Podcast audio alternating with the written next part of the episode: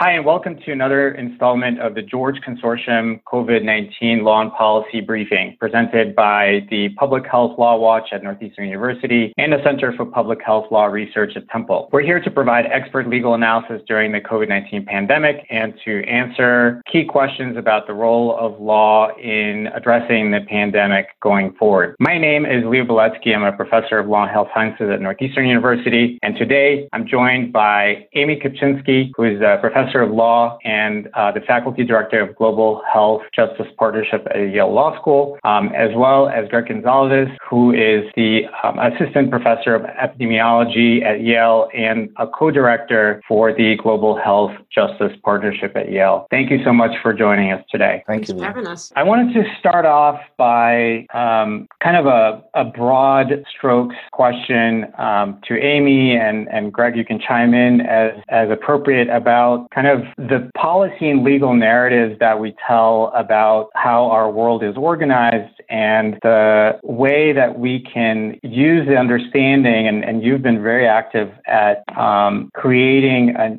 a, sort of a novel um, field of legal analysis uh, focused on law and political economy, which in many ways um, sort of challenges the accepted narratives about the, um, the role of markets and uh, uh, the role that law plays in enforcing or regulating those markets. Um, so, can you just briefly talk about that worldview, um, and then we'll talk about how that applies to the current pandemic? One way to get some insight into what is going on under the rubric of law and political economy scholarship is to take a look at the blog that we, um, with a number of other people, produced called the Law and Political Economy blog, super easy to find. And um, that was actually one of the uh, convening points for what I think we're thinking of as a school of legal scholarship. And um, really, the, the, the moment that a lot of this started to come together um, was after both, you know, the crisis in 2008, the financial crisis, the kind of rising uh, acute awareness of the problem of, of heightened inequality and also concentration of corporate power, um, kind of hollowing out of democracy, and then the, the Trump election. Um, kind of in the wake of all that, I started teaching a course called Law and Political Economy, and we created this blog. And the broad project, um, and the reason to pick the term political economy, is to rethink um, the relationship between politics and the economy, pushing back against some kind of conventional narratives that got deeply embedded in both legal scholarship and in policy land um, that we think had a lot to do with, in fact, the hollowing out of democracy, rising inequality, concentration of corporate power, and so forth. And these are really a bunch of narratives about markets, what they are, how they work, that come out of,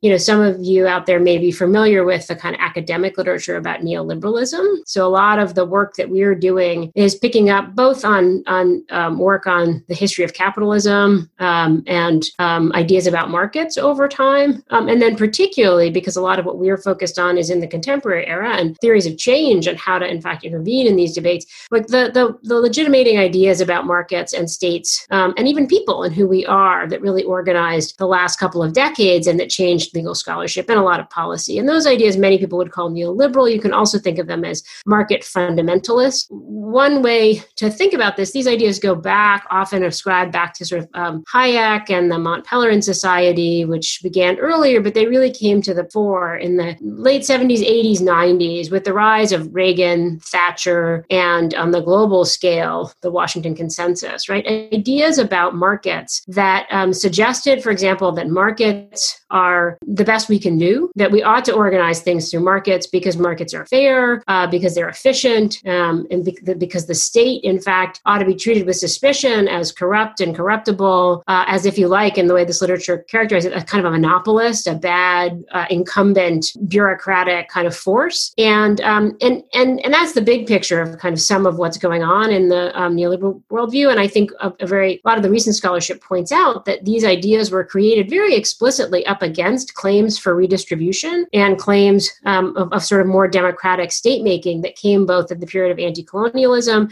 and in the kind of post uh, World War II uh, civil rights era, right? So there's a very actually long, interesting historical connection between those things. But for us, particularly, what we're interested in is how those ideas work their way into law. So, how did the law of everything from contracts to intellectual property to health law get reorganized to prioritize efficiency and to treat markets um, as if they had their own rules? You had to not yet you had to not not break those rules, um, and that the market should really be kind of organizing society and politics, kind of rather than the other way around. And so, the purpose of political economy is bring politics back into our discussions of the economy. And part of what we also want to do is update the concept of political economy, which goes back to people like Smith and Marx with ideas about how structural inequality today has to be thought of not only in terms of class, but also with, with a lot of attention to race, um, gender, and other kinds of subordination that I think nowadays we should think intersectionally about. Um, so that's the kind of big picture pitch about um, the idea. And it's to kind of build new conceptions about and, and, and make people aware of how law constructs markets, right? Markets are actually made of law, and law is a lot of how these ideas get embedded into our policies. And so then trying to trace, like, how is it that intellectual property law, which is what I work on often, how did the law of patents and so forth change so that it became the only obvious thing to do was to have drugs that would be so expensive that most people who needed them couldn't afford them. And that was just too bad. And there's just not very much we can do. Right. And similarly, in the kind of healthcare space, well, the only rational thing to do is everybody's got to have skin in the game. And so you got to build healthcare systems. Oh, I'm sorry, even for poor people, uh, where everyone's got skin in the game, because that's the most effective way. And of course, the definitions of what's effective and efficient are organized in such a way as they're deeply biased. They're not neutral. And that's part of what we're trying to uncover, right? They get cast as neutral, but they're not. And that they're part of, in fact, the story of, of heightening inequality and concentration of power um, in the last couple of decades. And we want to build alternatives. Right. So, in, in many ways, it's a theoretical framework that informs the kinds of narratives that people tell about the how how our society is organized right? So, so it in some ways pushes back against the idea of market being sort of a central organizing framework or the rules that those markets play by. And this myth or this conception, a, a religion, I guess, of, about the invisible hand and sort of the role of these unspoken rules, natural order of things. Is Absolutely. that right? Right. And we try to sort of technically show, like, it turns out money comes from the state, right? And so the central banking is a really big topic among folks because it's hugely important for thinking about financing, like how do we finance Medicare for all? Well, you got to know something about how money is created and so forth. But also, um, yeah, thinking about all kinds of narratives that get built about why the economy is more important than our lives, you know, which is now coming back to the conversation about COVID. Uh, and in fact, the economy apparently is something that we just have to follow its rules. And um, and whether or not we do something like replace people's income, so, like so that they can social distance, it often looks kind of out of bounds as a policy choice um, uh, when we think about things in in the framework of uh, kind of a neoliberal approach. Yeah, and and so it's in many ways it's uh, it's also a conversation about values because you know from a public health perspective we talk about sort of the health of the public being the supreme value of interest, whereas uh, the way that our society is organized may or may not actually agree with that. We saw that play out very clearly in how people responded to policy um, measures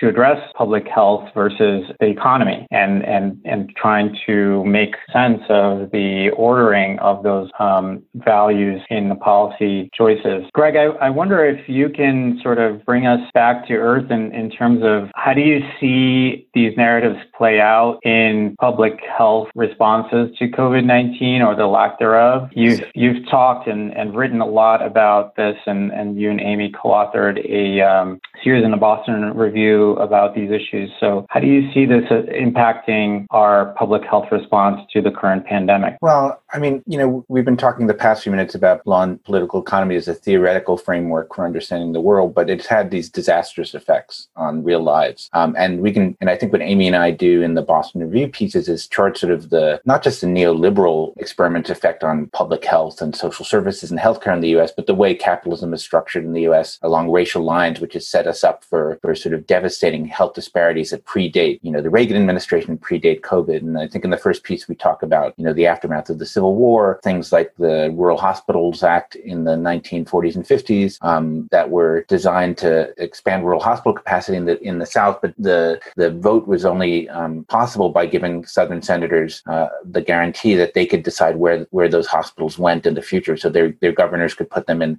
in communities that were uh, uh, uh frankly predominantly white rather than African American, and how sort of the whole sort of experiment um, in market driven driven healthcare has really been under this idea that if we have to give healthcare to all, that means we have to give it to everybody, and that includes African Americans, Latinos, and other people of color. And so we've had sort of not just 50 years, but more than 200 years of sort of inequality uh, in access to the franchise and in economy and all these sort of social um, things that many of us take for granted. And it's left us uh, highly vulnerable to this epidemic. The reason we've had a sort of disastrous response isn't just because Donald Trump is insane, but it's because we, we have a fractured healthcare system which um, is, is driven by market incentives. Um, whether you're uh, rich teaching hospital or a, or, or, community hospital, you're suffering under sort of this neoliberal experiment that Amy has charted out so eloquently. But the whole idea that countries around the world have been able to sustain their their their populaces through this this ter- these terrible times because they've had a social safety net that can keep them keep them from from, from hitting the ground when they fall. Uh, Denmark and other countries have uh, reimbursed salaries up to 80, 90 percent over time. People don't have to worry about where their health care is coming from. Housing has been dealt with in many countries, and so we set ourselves up for um, a, a difficult path ahead even if, if Trump was not in, in, in power during the, the this you know worst pandemic since 1918. Um, we, our, we were structurally vulnerable more than any other sort of industrialized country to the to the sort of uh, catastrophe we see unrolling right now. I mean, I think you can also really see the kind of hollowing out of this of the capacity of the state all over the response. Um, you know, sort of top to bottom at the local level as well as the national level. That you know we really we're not set up to be able to respond well, and that's because of a long-standing kind kind of attack really on the on the infrastructure that we need to provide care to people um, and the deliberate organization of that infrastructure in such a way that lots of people are entirely left out. You know think about you know the questions of you know how immigrants access healthcare people who are undocumented think about you know prisons all of that. You know it's a very deliberate design to to leave certain people out. That puts of course uh, all of us um, at, at risk in the sense it's much harder to provide a public oriented response when you've got these kind of structurally racist and, and kind of exclusionary ideas about who's entitled to, to resources um, that really govern. Yeah, and I think it's important to take it out of the sort of the partisan lens of Democrats versus Republicans. We we've had uh, sort of uh, a, a devastating cuts to public health workforce around the country over the past ten years, going back into the Obama administration, where we've had I think they've lost fifty five thousand jobs across the country. There's been a ten percent budget cut in CDC uh, prevention uh, CDC funding over the past ten years and we spend 2.3 cents on the dollar for on public health that we do for for, for sort of end of life or or or, or specialty healthcare. And so this is sort of something we've um, accepted across the board as a society, and it's left us uh, in great peril today. How does this inform your thinking? You've proposed a, a number of policy ideas and, and, kind of structural fixes. I guess you know there's two levels to it. it, it one being a narrative, changing the narrative around social organization and the role of law and you know what values law should uphold. Um, and that's one area. And then the other area is from a technical standpoint, how do we use these ideas to paint, you know, a more functional vision of our society and, and, and, um, you know, sort of create the structures that we need to actually be functional. Yeah. I mean, I'll say a little bit about the narrative. I mean, I think very fundamentally part of what we need to do is to, to create um, a narrative um, about the kind of organizing the economy democratically, right? We can have the economy we choose. And if we choose to organize the economy so that people, in fact, have unemployment insurance that makes sense, or basic income, or other kinds of structural supports, you know, Medicare for all is going to be part of that, right? Um, we can have that kind of economy, and we have to figure out, you know, and there's a lot of people working in this landscape to talk about exactly how we can have that. You know, we should democratize the economy, and we should also um, think about how to put care at the center of, you know, one of the things that gets marginalized in conversations about markets is all of the unpaid work um, that we're all so many of us doing in a different way now. Um, so, recentering care, for example, is a really important part of, I think, pushing back against a narrative that kind of assumes that so much reproductive work just happens off camera. Uh, well, it's actually is off camera for me. I don't know about you guys, um, but you know, it's all happening off camera and um, and not compensated and not accounted for and not paid well for the people who get paid to do it and all the rest of it. So, there's a big piece about that, those shifting narratives, and and I guess um, you know maybe Gregg Gregg, do you want to talk a little bit about the sort of job corps idea that we've we've talked about yeah. and how that connects to this? Yeah, so I think um, it's interesting. Before this all broke out, we heard certain political candidates talking about bold structural reforms, and then sort of passing into a, a phase where you know we were going to get a consensus candidate and and and sort of really more of the same. And it's pretty clear now that more of the same has got us where we are. And I think what Amy and I tried to do in the final Boston Review piece is think about a new politics of care, um, and it really is the basis for a redefinition of how we think about how we treat each other as a society. And we talked about a community health corps um, modeled on the Workers Work Progress Administration uh, from the New Deal era, but it's really there's been lots of discussions about testing, contact tracing, and isolation. Um, but what Amy and I try to get across in the article is that that's a, a pretty deficient notion of what needs to be done to to to lift communities up through this pandemic, and that um, even contact tracers that are working now are picking up the phones and talking to people who have far far greater issues to deal with that will keep them from from being able to successfully self isolate, whether it's questions about eviction or getting access to food or everybody in the family being unemployed or an abusive relationship in the in, in the household. And that if we're going to build a community health corps, we're going to deal with something beyond the sort of uh, epidemic control strategy that sort of would be the sort of technocratic way to think through these problems in public health.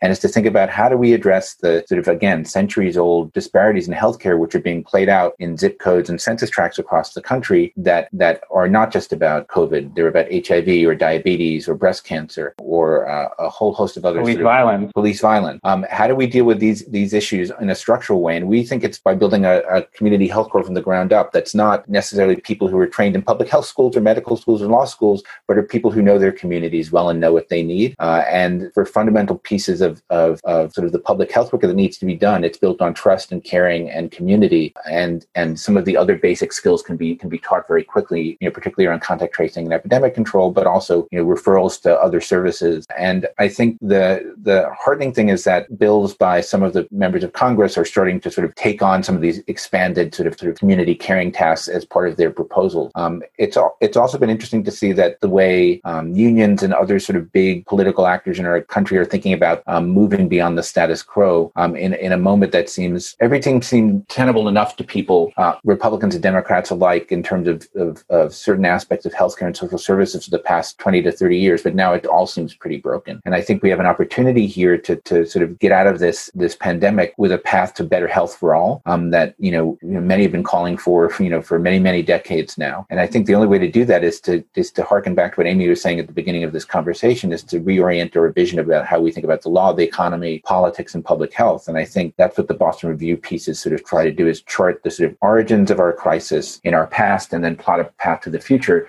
towards something that's more oriented towards a new politics of care. You know, I think part of the idea with the community health corps is it's a jobs program and it should become a, a way of thinking about, you know, moving towards, you know, creating jobs that people are going to need because this is this this crisis is going to go on and, you know, if we can embed these kinds of jobs not just for the crisis but beyond, you know, that starts to become a way to address, you know, the carnage that's going on in communities of color right now, which was happening from other things before COVID um, and is happening in other ways in rural areas that also lack the health services services that they need, right? And so it's a way to, to do that, but also planting a seed that I think, you know, again, thinking more broadly about our politics, you know, thinking maybe people are entitled to a job and a good job that pays good wages and it's flexible so that we, because we know they have care obligations and, um, and, and so forth. So, I mean, I think part of what we're trying to do is also to connect to some broader um, thinking about reorganizing our political economy towards more social entitlements um, and towards kind of power building that we need to do, uh, for example, by organizing workers and creating jobs that have organizing protections in them. We probably don't have time to discuss it here, but I think there's a lot of other structural things that we should be thinking about too, like reorganizing how R&D works for pharmaceuticals and access to medicines. And there's pieces of that agenda which are connected in various ways, although Gregg and I didn't write about them so much, um, to this broader idea about reshaping our economy in ways that kind of serve us rather than um, ex- exploit us. That's an, a, a complex but inspiring note to end on. I think that I, I want to just mention that we will be linking to your Boston Boston Review pieces on our website. So if folks want to learn more, those will be available. And also the Law and Political Economy blog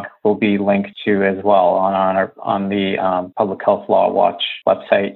I want to thank you both for being here. This briefing is produced by Faith Couch, and we will be, and also Bethany Saxon at Temple. So we'll see you next time. Stay safe and be well.